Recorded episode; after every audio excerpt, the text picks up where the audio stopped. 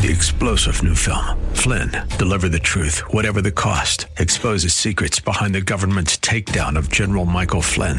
Flynn knew what the intel world had been up to. He ordered the first audit of the use of contractors. This set off alarm bells. He told the truth. He was the most dangerous person for Donald Trump to hire. They had to get rid of Flynn. Flynn, deliver the truth, whatever the cost. Available now. Watch it today. Go to salemnow.com. Salemnow.com. And good morning.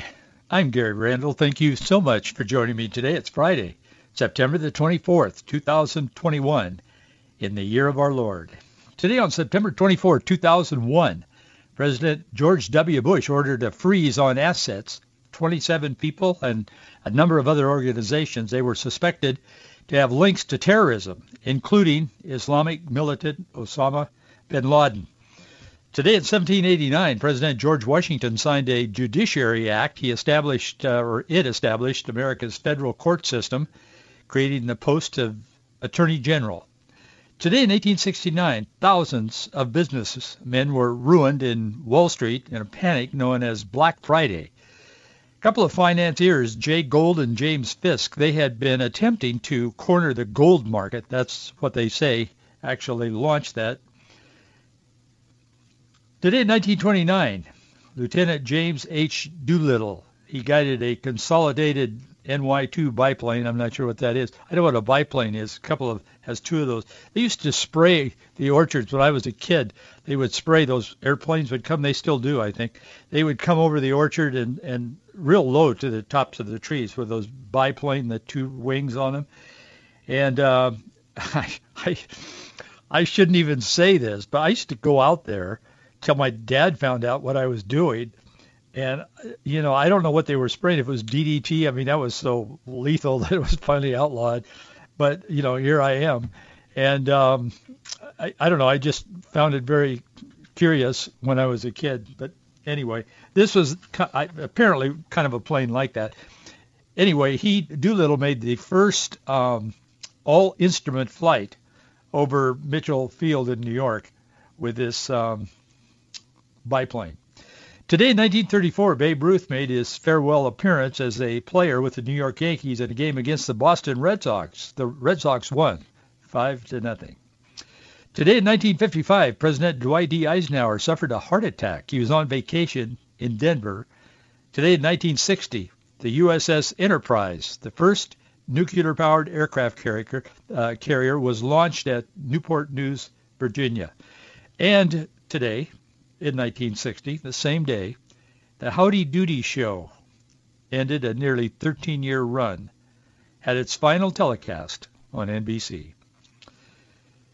Boy, times have changed, haven't they? Would there be room for Howdy Doody or anything like that on television today? I doubt it. Today in 1976, former hostage Patty Hearst Remember Patty Hearst? She was sentenced to seven years in prison for her part in a 1974 bank robbery in San Francisco. They had it on tape. You could see the video with her holding a gun there and participating in this thing. She later said, no, no, no, she wasn't participating. She was a hostage, and they were making her do these things. And she maintained that story, and because she was a Hearst, um, she was still uh, sentenced to 22 months, but Jimmy Carter gave her, President Jimmy Carter gave her clemency. Part of the time that she was supposed to be a hostage, I recall, it came out much after the fact, but remember Bill Walton, the guy that played, he played for the Portland Trailblazers. While he was playing for the Blazers in um, Portland, Patty Hearst was staying with him in hiding. That came out later. She was hardly a hostage. But then again, some people don't care about the facts. Today, in 1991, children's author Theodore Seuss Geisel. He's better known as Dr. Seuss. He died in La Jolla, California. He was 87 years old when he died today in 1991. His books live on, although they tried to ban those, or I guess they did ban some of them here a year or so ago because why did they do, were they racial? I can't remember. I mentioned it on this program, but they were either racial or sexist or whatever. They were something was obviously wrong with them, um, according to the powers that were marching the streets back then. Today in 2019, House Speaker Nancy Pelosi, she launched a formal impeachment inquiry against President Donald Trump. We all remember that. The probe focused partly on whether Trump abused his presidential powers and sought help from the government of Ukraine to undermine Democratic political foe Joe Biden. Trump, of course, was acquitted on both impeachment episodes. I want to talk to you a little bit today about abusing presidential powers. It's not about Trump. We'll come back to that in a moment, but President Biden is warning the Border Patrol agents. Those guys are down there on the, our southern border trying to do their job. They can't because the President of the United States won't allow them to. Now he comes out yesterday, President Biden, and he just takes these border guys to task, the ones that are riding those horses. You know, you've seen guys they're on horseback. I mean, obviously it's much they can do their job much better than running around in their sneakers. And so, and they, you know, a vehicle like a Jeep or something probably wouldn't be nearly as effective. So they're on horseback and they're trying to do their job and keep these border crossers from Haiti right now from coming across the border illegally. Biden is not having any of it. He wants them to come across the border illegally, and so does his political party. But now he's taking on these guys that are working down there. He he issued a stern warning yesterday to Border Patrol agents that were seen this week chasing migrants on horseback. He said not of the illegal aliens, but of of the Border Patrol agents. He said those people will pay.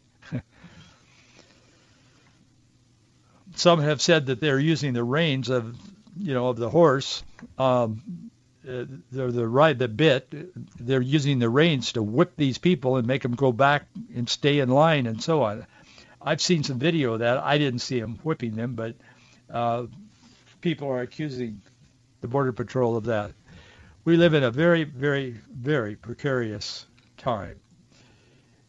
There have been many times like this before, but we weren't around for the most part. Paul wrote, Finally, my brethren, be strong in the Lord and in the power of his might. Put on the whole armor of God, that you may be able to stand against the wiles of the devil. For we wrestle not against flesh and blood, but against principalities, against powers, against the rulers of darkness of this world, against spiritual wickedness in high places.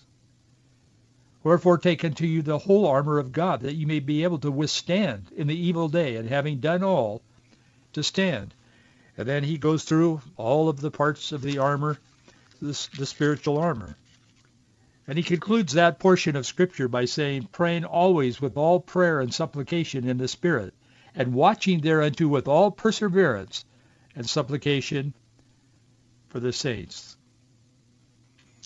He continues in that thought in a letter we call Colossians chapter 2, verses 10 and 15 say, And you are complete in him, which is the head of all principality and power. And having spoiled principalities and powers, he made a show of them openly, triumphing over them in it. What this means, bottom line, is simply that the the enemy, Satan, is wandering around like a roaring lion, seeking whom he may devour, but he will not devour you because you're going to put on the, the whole armor of God. The helmet, the breastplate, you're going to gird up your Lord, the whole thing. You're going to put it on and you're going to follow the Lord. You're going to focus on God, he's saying to believers, not on what's going on around you so much, but you'll be aware of that. And he says, don't worry don't be caught up in worry and fear and anxiety because God, through his son Jesus Christ, you are complete in him and he has is the head of all principality and power and he has spoiled principalities and powers. So yes, the, the spiritual warfare in our world today is a spiritual one, much more than a political. The politics of today is merely a reflection of the spiritual warfare that's going on in our world uh, and in our our nation today. So Paul is making the case to all Christians because God preserved this and it's the inerrant word of God He's making the case to all Christians, including those to whom he wrote, that God has already conquered. So greater is he that is in you than he that is in the world. There's no weapon that can be formed against us that can prosper because of God and the power of Almighty God. Jesus Christ met death head on and conquered death, hell, and the grave. And he lives. So look at what's going on in our world today through that lens of God's Word. You'll understand in your heart that no matter what's going on in your personal life or in our world today, God has already overcome. God is the champion of all that's going on in the world, and he is in control. Never, ever forget that. But there is also an abundance of Scripture that tells us that we should be vigilant, that we should be informed, that we should have knowledge, that we should know what's going on. We should be engaged in our world because we are salt and light. We are to put our candle out there and not put it under a bushel, but to live our lives openly for Jesus Christ. And part of that is knowing what's going on and understanding our times.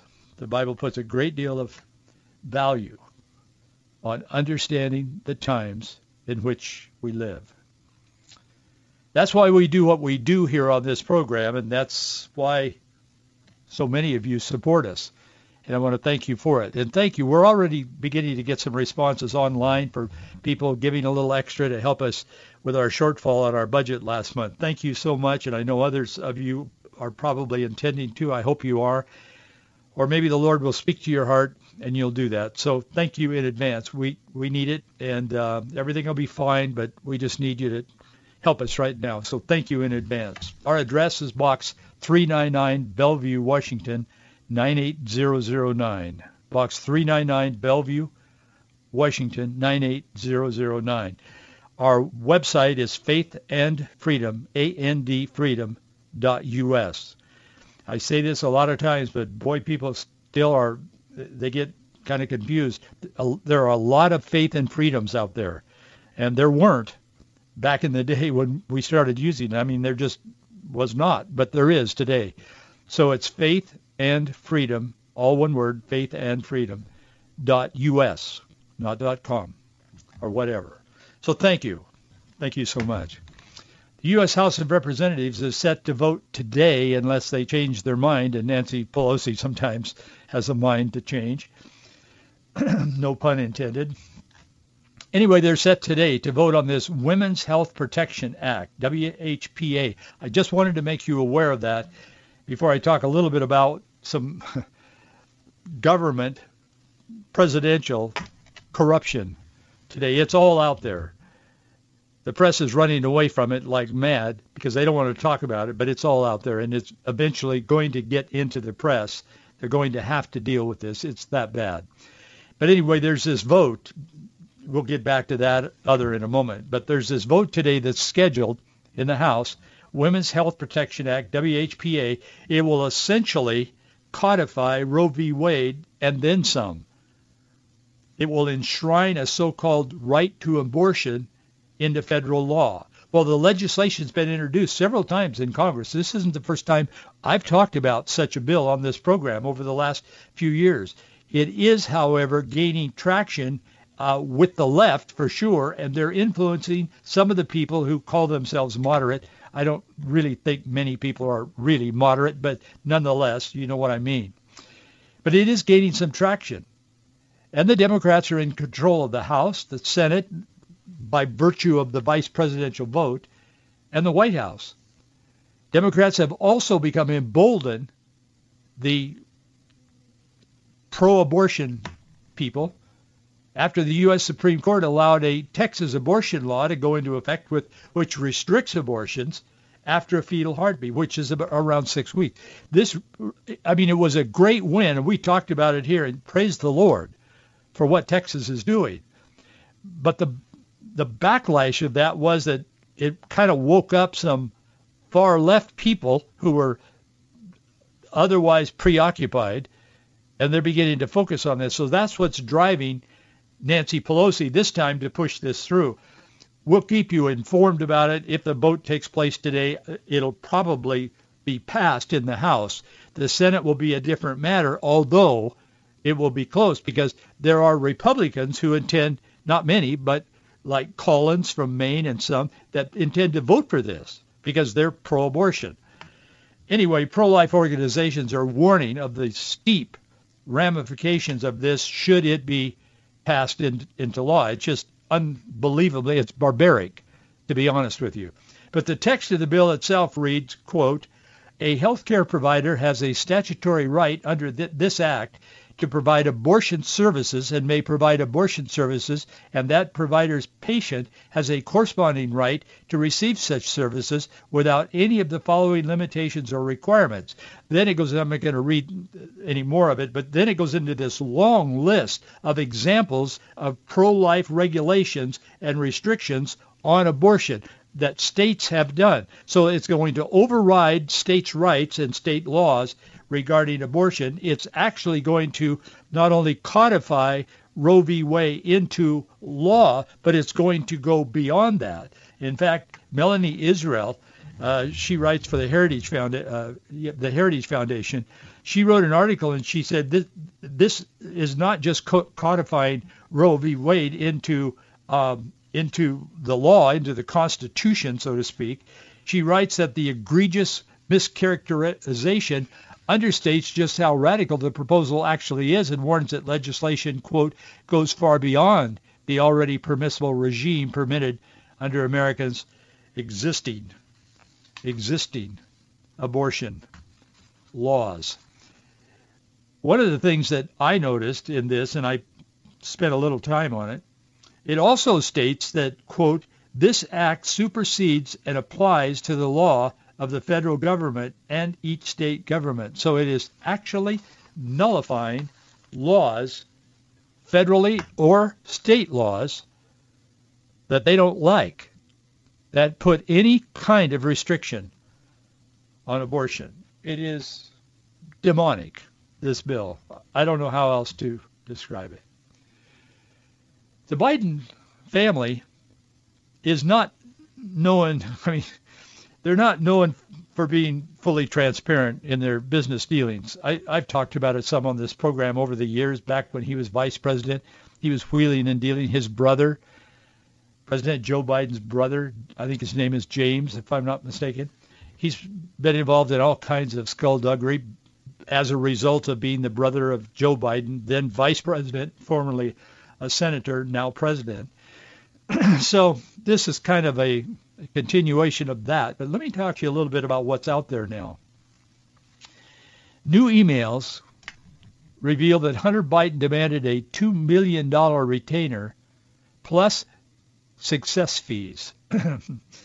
that is, if he succeeded, he would get more than the $2 million per year to unlock Libyan assets frozen by Barack Obama, who was president, and Joe Biden, vice president, during the Obama-Biden administration.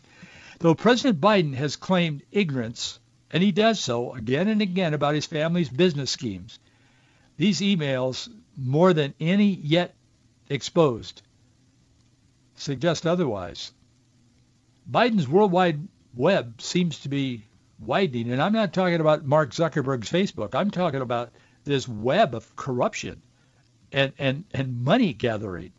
It, it is it, it's stunning to say the least, and it's almost without any concern of any kind of consequence, other than just getting richer. It sounds like something Shakespeare might have said, but it was Sir Walter Scott who wrote, "Oh, what a tangled web we weave, when first we practice to deceive." I want to talk a little bit about that web today. The first email was dated on January 28, 2015. It is now public.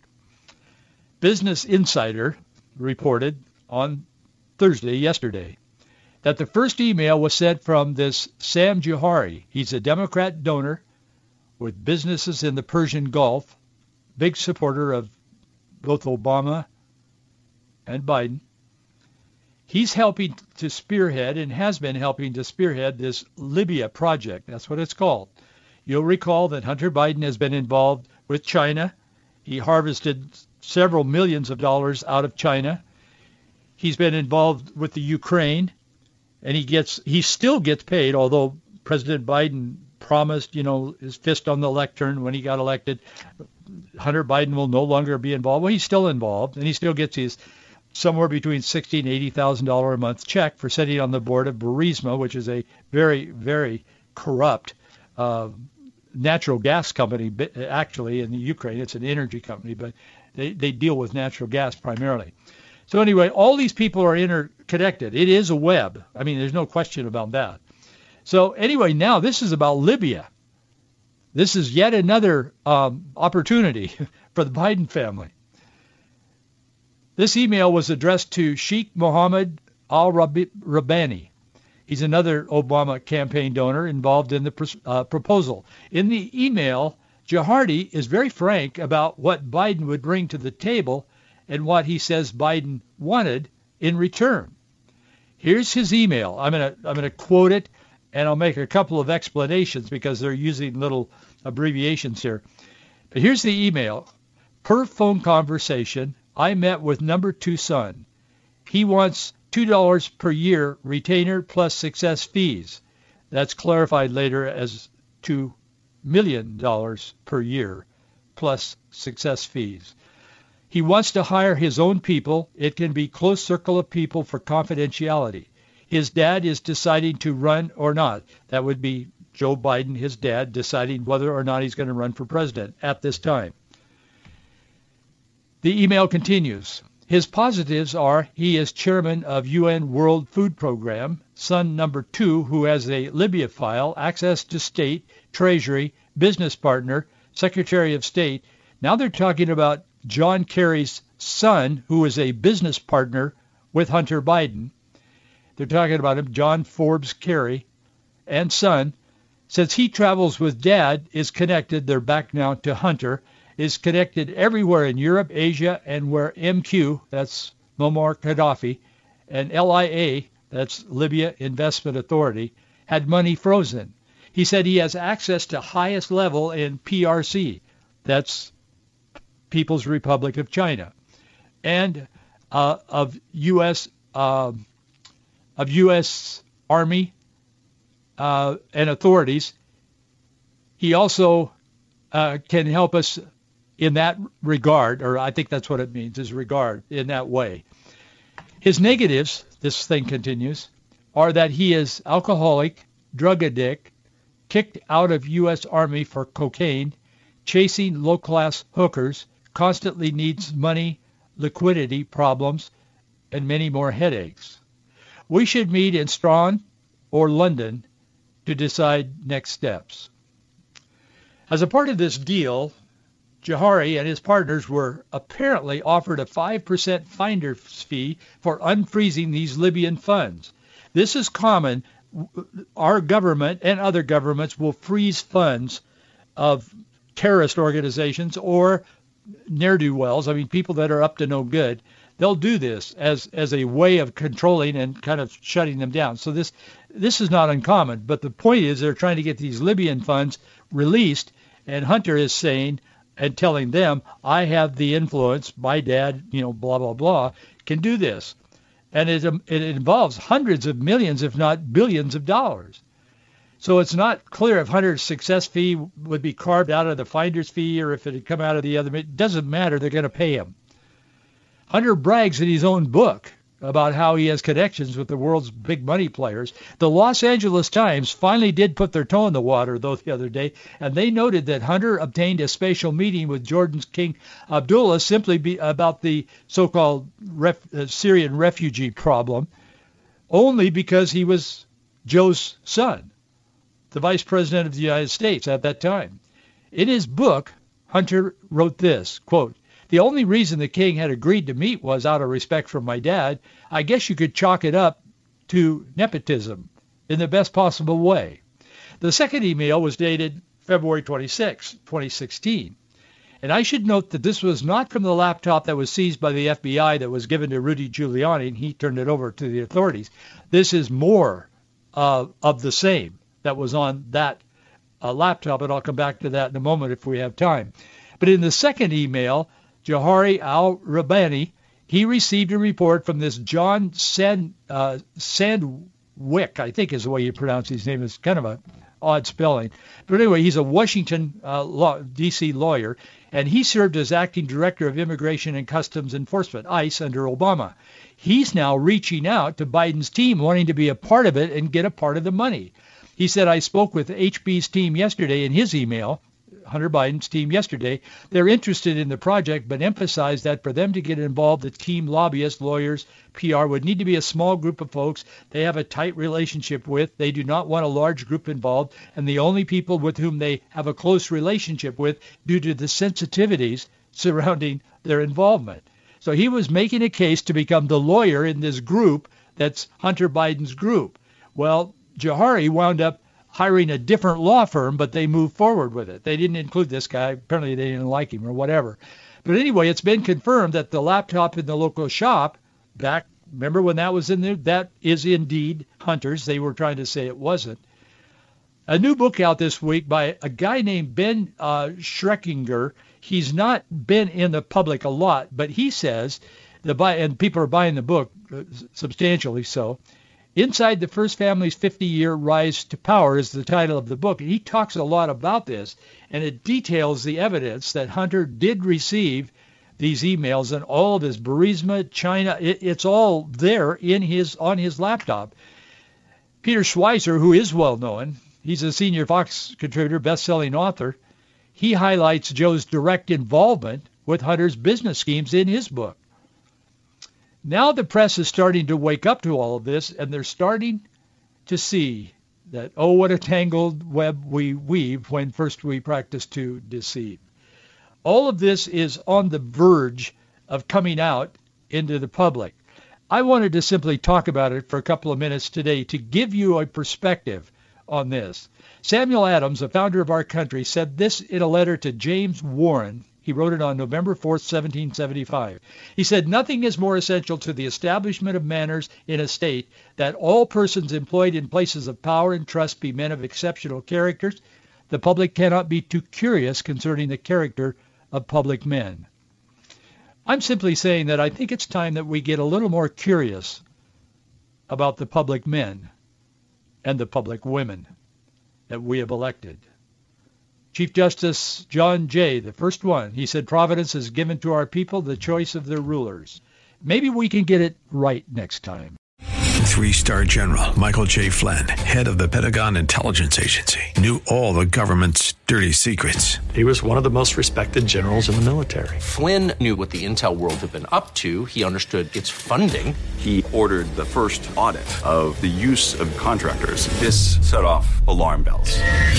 The explosive new documentary, Flynn, Deliver the Truth, Whatever the Cost, uncovers the facts behind this scandal. Flynn told the truth. He was the most dangerous person for Donald Trump to hire. I find out the worst enemy that I'm going to face in my life is right here in America. They took my assessment and they wanted me to change it. And I was like, I'm not changing it. They had to get rid of Flynn with in-depth interviews, archival footage, and never-before-seen personal records of the man behind the headlines. I just felt like I was drowning. Flynn, deliver the truth, whatever the cost. Available now. Watch it today. Go to salemnow.com. salemnow.com.